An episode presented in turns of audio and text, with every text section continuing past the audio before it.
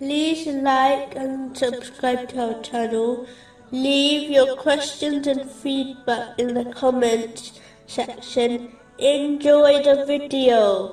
Continuing with the last podcast, which was discussing chapter 7, verse 44. The curse of Allah shall be upon the wrongdoers. Specifically, it was discussing avoiding cursing others. In fact, the Holy Prophet Muhammad, peace and blessings be upon him, has warned in a narration found in Sunan Abu Dawood, number 4905, that the curse returns back to the one who uttered it, if the person or thing they cursed does not deserve it, and in most cases, they do not. Therefore, Muslims should not overlook this, and ensure they do not curse things, as this is not a sign of a true Muslim. They should instead follow in the footsteps of the Holy Prophet Muhammad, peace and blessings be upon him, by desiring and supplicating for the mercy of Allah, the Exalted, to descend on all.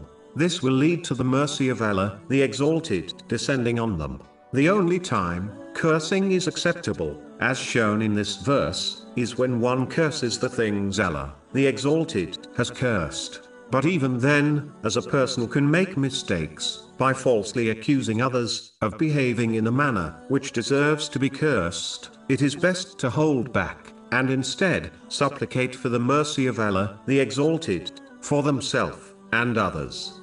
The wrongdoers mentioned in this verse applies to any disobedience to Allah, the Exalted, by failing to fulfill His commands, refrain from His prohibitions, and face destiny with patience. These people may believe they have support from others, but due to their disobedience of Allah, the Exalted, their supporters will eventually become their critics. One only needs to review history to observe this fact. Simply put, the one who pleases people, by disobeying Allah, the Exalted, will not be protected by people, from the punishment of Allah, the Exalted. The other aspect of doing wrong, is mistreating other people. The one who mistreats others, will find that justice will be established, in the hereafter, even if they escape it, during their lives, in this world. This justice may well cause the oppressor, to be hurled into hell. This has been confirmed, in a narration, found in Sahih Muslim, number 6579.